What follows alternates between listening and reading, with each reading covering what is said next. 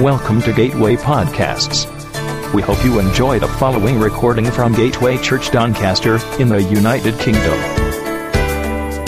For more podcasts and information about Gateway Church, please visit our website, gatewaychurchdoncaster.org.uk. Thank you for listening.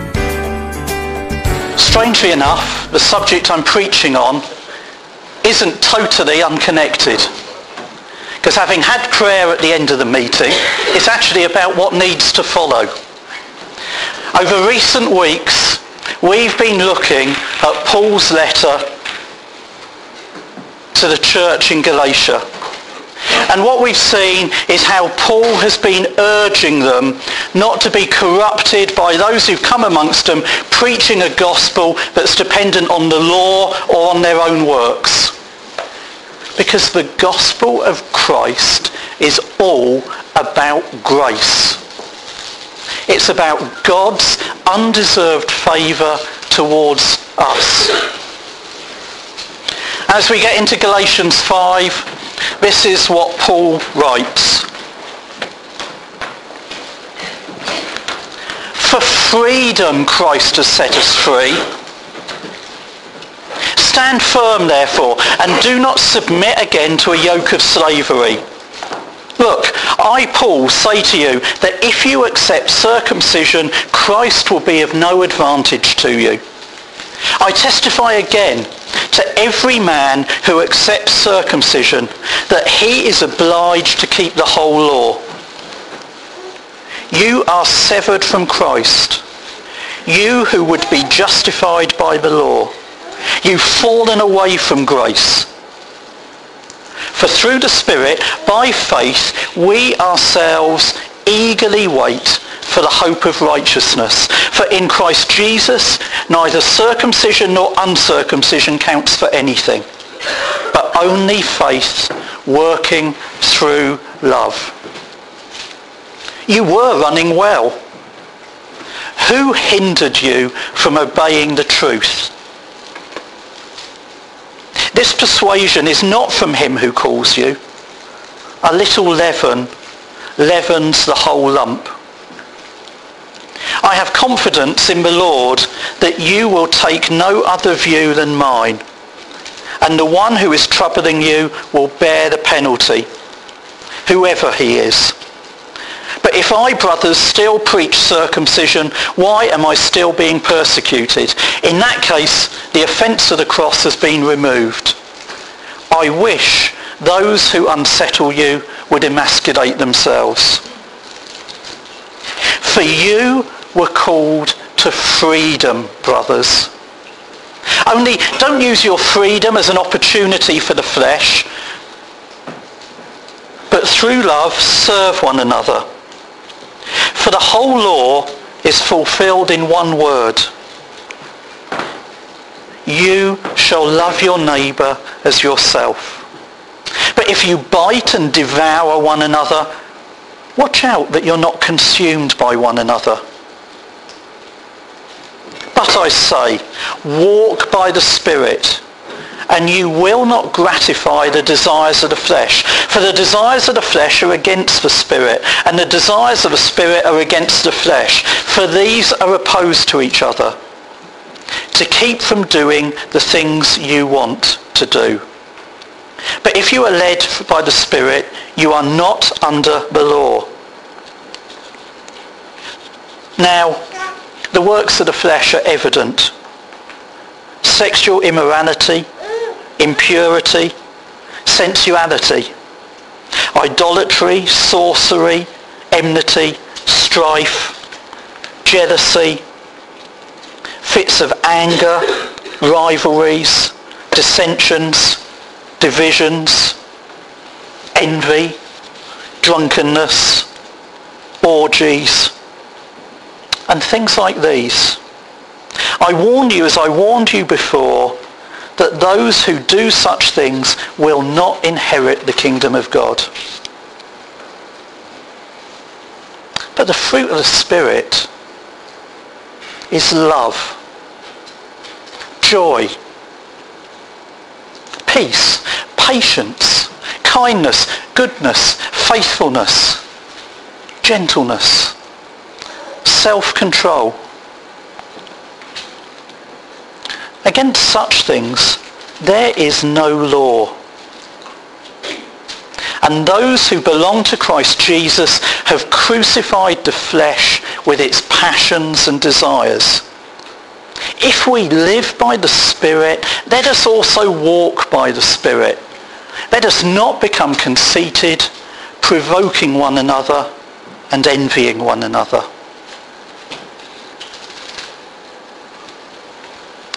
Paul now turns his attention to the effect of this struggle between the flesh and the spirit in our lives. It's a bit like a civil war going on inside us. And Paul's quite clear. He knows which side he wants to win. Paul wants to tell us about how to win that civil war between the flesh and God. And he's acutely aware of the fight. Because when he wrote to the church in Rome, he said this, it's uh, in Romans 7 verse 15 and then 18 and 19. I do not understand my own actions. For I do not do what I want, but I do the very thing that I hate. For I know that nothing good dwells in me, that is in my flesh. For I have the desire to do what's right, but not the ability to carry it out. For I do not do the good I want, but the evil I do not want, I keep doing. And then he explains in this chapter, for the desires of the flesh are against the spirit and the desires of the spirit are against the flesh. For these are opposed to each other. For I do not do the good I want, but the evil, sorry, sorry, for these are opposed to each other to keep you from doing the things you want to do. This war is raging inside of all of us. It's a conflict. It's a conflict between the wants and needs that we have that are in constant conflict. We want to do good, but we have a desire to be selfish. We don't want to hurt other people, but we have a need to protect ourselves. We want to spend time with God. But there's so much else to do. And then you add on top of that, that challenge, what has to be the enemy's masterstroke. Which, if we're honest, sinning is enjoyable. If it wasn't, it would have died out years ago. But let's be honest. A lot of things about sin we enjoy. They're almost compulsive. If it hadn't been so enjoyable, if it caused us as much pain as at the time that we did it as it does later when we think about it and feel guilty, we wouldn't ever fall for it. Being selfish feels good at the time. Being greedy can feel great. And it's only after the event that we see the true cost of our actions and start to feel remorse. That's why the desire in us to do the right thing, to please God, is so easily overshadowed by wanting to do the wrong thing. But Christ died so that we could be free of these things. Paul says it quite clearly. For freedom Christ has set us free. Stand firm, therefore. Don't submit again to a yoke of slavery. We don't have to be slaves. We don't have to be slaves to our old ways or our old desires anymore. Christ did not pay the price and set us free from our past just so that we would have to pick up the same burden again. He gave us the comforter to help us and to encourage us with such things. And so Paul tells us there's an answer. The answer is walk in the Spirit. Now walking, you know, there's quite a lot to it. It's a lot more difficult and complex than most people think. But you only have to watch the amount of time that a young child takes to master it to realise that. If it was really that easy, they'd be on their feet in no time. But once we've mastered it, it's a bit like riding a bike you don't seem to forget how to do it and you take it for granted. But walking is really a process of controlled falling. Were you aware of that? Because when you're stood still, you're balanced. But in order to move, you have to do something. You have to do something to make your centre of gravity, your centre of balance move forward. And the way you usually do that is you lift a leg. And by lifting a leg, you start to fall forwards. If you're lucky and if you're well versed in the art of walking, what you do is you manage to land on your foot and use the momentum that you've gained by moving your centre of gravity forwards to regain your balance again. When you get really good, you do it in a dynamic action that means you don't ever really regain your balance until you want to stop. We add distance to our walk by pushing with our back feet as we fall forwards. We all know the consequences of what happens in the icy weather when you lose traction with your back foot or lose that point of balance with your front foot. You go what is technically called base over apex.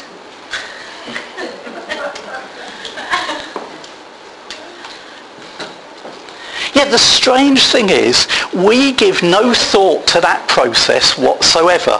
Walking, I mean, not going base over apex. You give that quite a lot of thought afterwards. Yet we carry out that action millions of times, one step after another. In fact, did you know some people find walking a pleasurable thing to do? In fact, there's magazines about walking. And they're full of adverts for special equipment. Now here's one. It's imaginatively called Walk. And it's got in it loads of advice for people who want to do exactly that. It shows you what the coolest, trendiest people undertaking the activity are wearing these days. Some of it defies belief. How do you fancy the Windrush headband? Can you see it? Now is that cool or what? No, I think the hair, I think the hair is optional. I think you have to buy that separately. Anyway.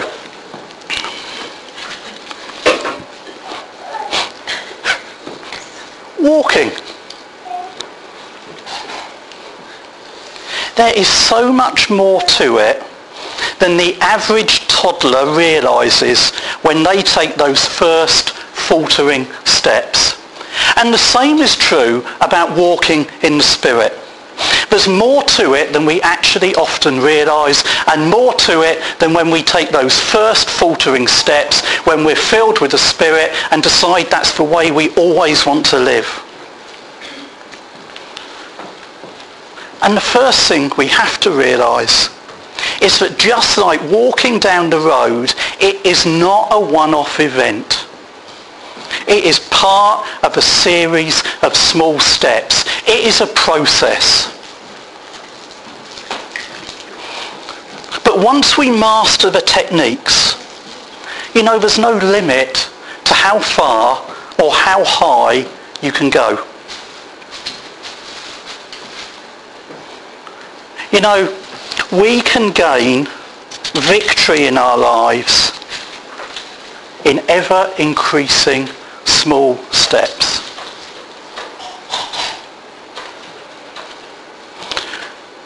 Paul said in verse 16, But I say, walk by the Spirit, and you will not gratify the desires of the flesh. So how do we do it? Ho, ho, ho to you as well.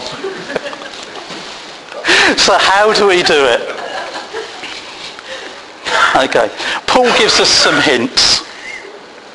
In verse 7 and then 10 and 12, it says, You were running well. Who hindered you from obeying the truth? I have confidence in the Lord that you will take no other view than mine, and the one who is troubling you will bear the penalty, whoever he is.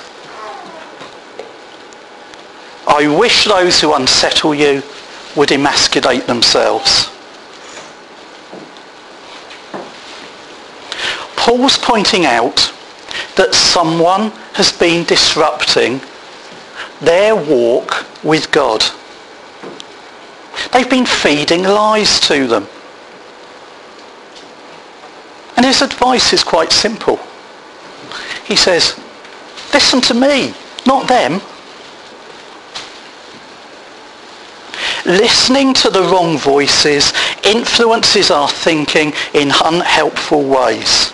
And I just want to ask you this morning, who are you listening to? Are you listening to voices that build you up or tear you down? Are you listening to voices that affirm you and care for you?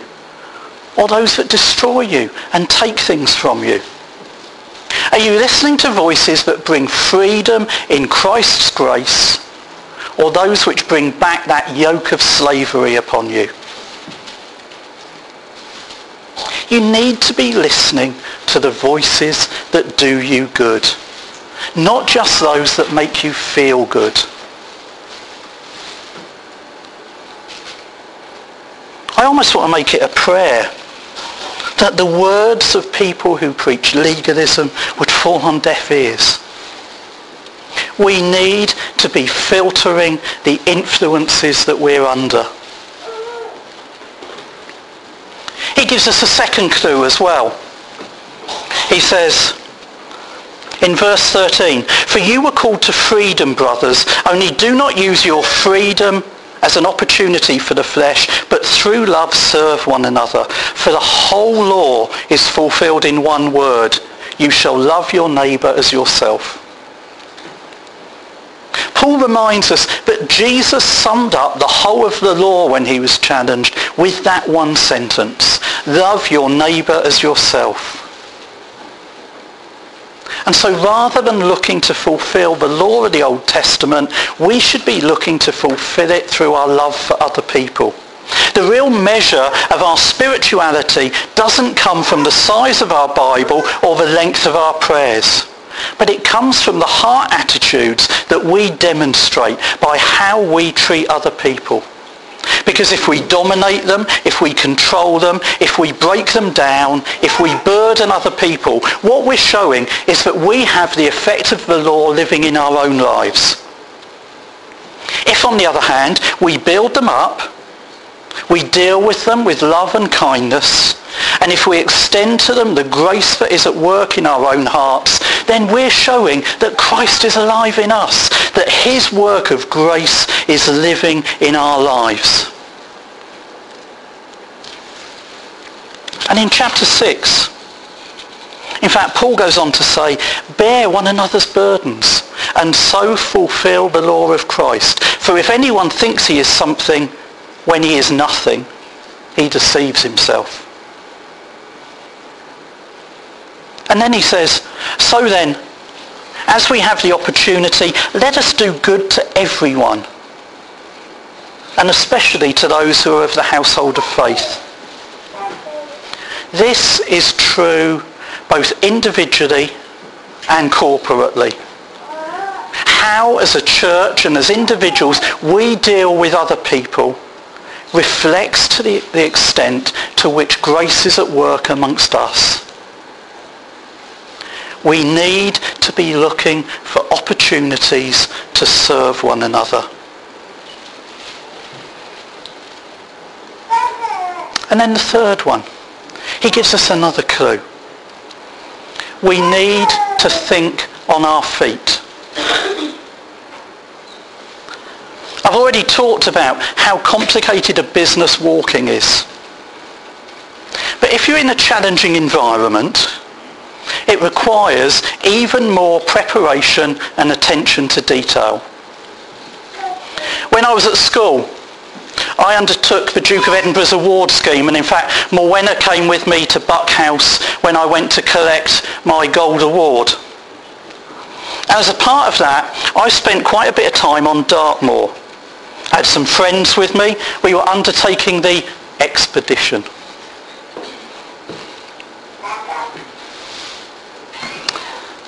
Now, I wouldn't want to suggest that at any point we were ever lost.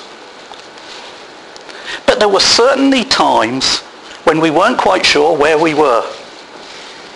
Now there is a subtle distinction between the two. When you're lost, you can't find your way back. When you're just not quite sure where you are, it is a bit easier. And this was before the days of sat-nav. And it only took a few moments of not paying attention to what was going on around you, not watching the landmarks, not reading the terrain, and you were suddenly quite unsure which valley you were in between two or three identical looking ridges. And I know on one occasion we found ourselves walking into the middle of the infamous Fox Tor Mires, which if you don't read Sherlock Holmes, it's mentioned in there rather than doing what we intended of walking round the edge.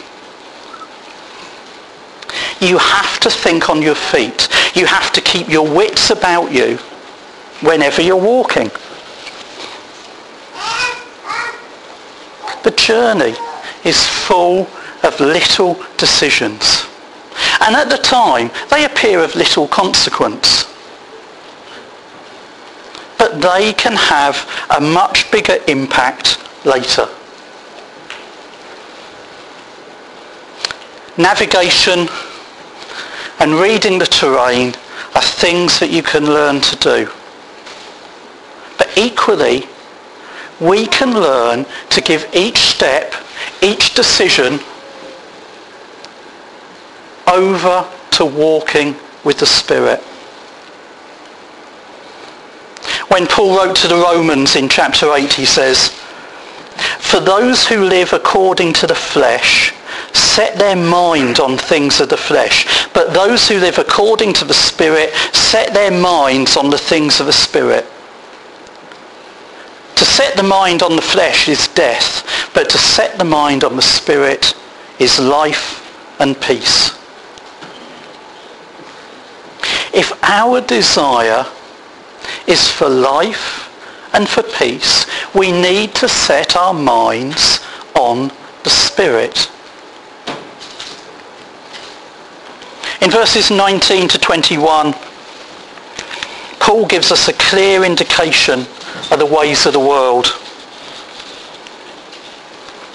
He says its works are evident. Immorality, impurity, idolatry, sorcery, enmity, strife, jealousy, fits of anger, rivalry, dissension, division, envy, drunkenness, orgies, and things like that. And we all know it's true. You only have to look around you to see it. It's on the news. It's in the papers. We see it in the streets of our towns in this country. And then he contrasts those actions with the fruit of walking by the Spirit.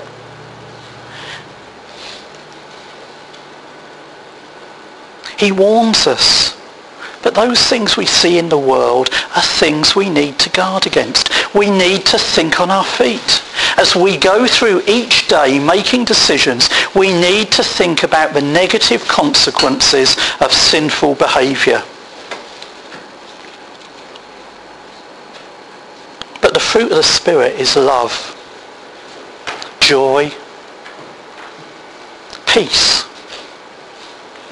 patience, kindness, goodness, faithfulness, gentleness, self-control.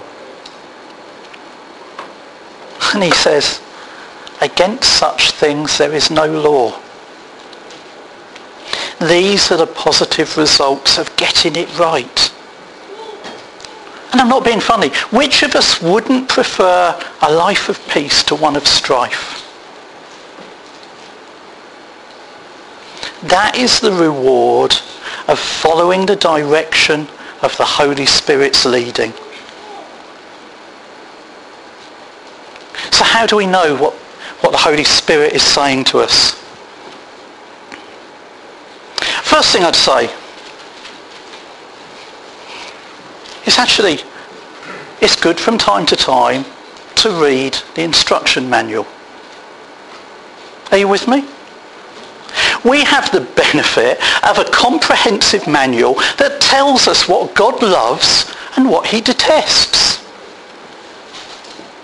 The Holy Spirit is God, a part of the Trinity.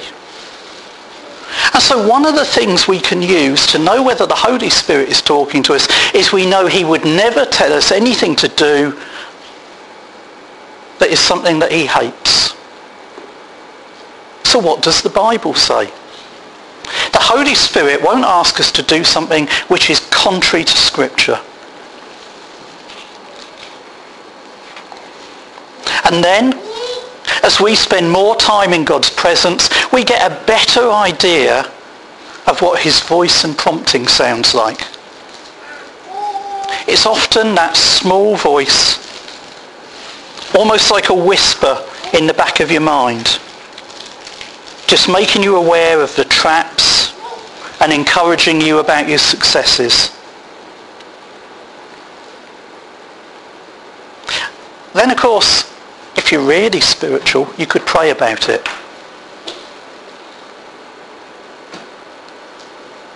Sounds funny to say it like that. But we all fall into the trap from time to time of forgetting to pray about things. I had a problem with my car this week. It just wouldn't start one day.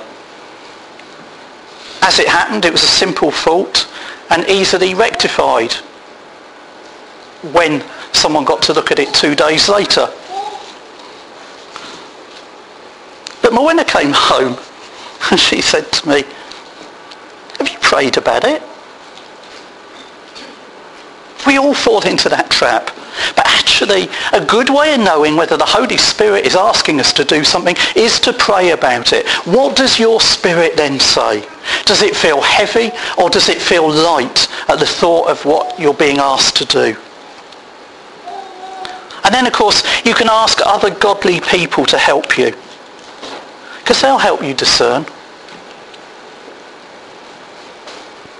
So, this battle is going on in us.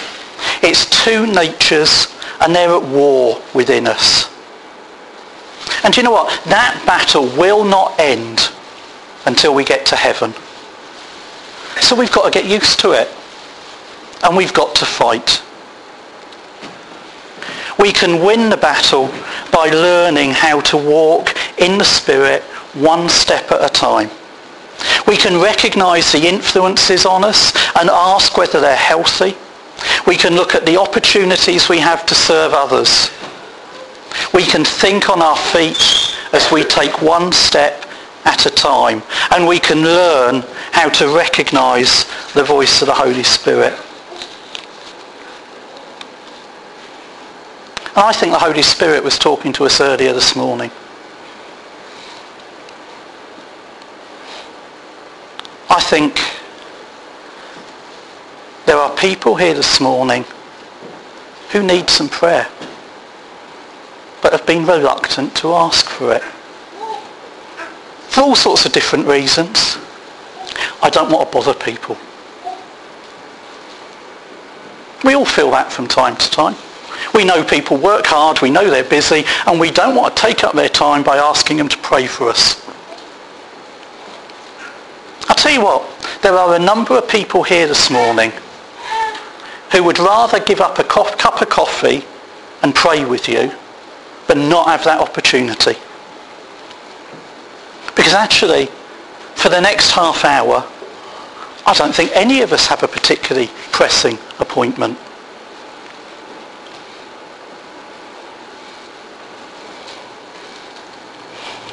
Was that word about accepting illness as a friend. And you know, our own mind can be one of the influences that starts to talk negatively to us.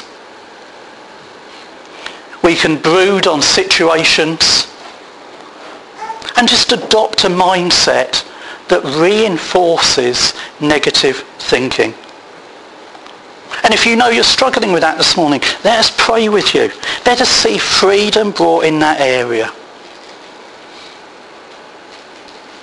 I'm sure there's more that God wants to do this morning. But I just picked up on a couple of things.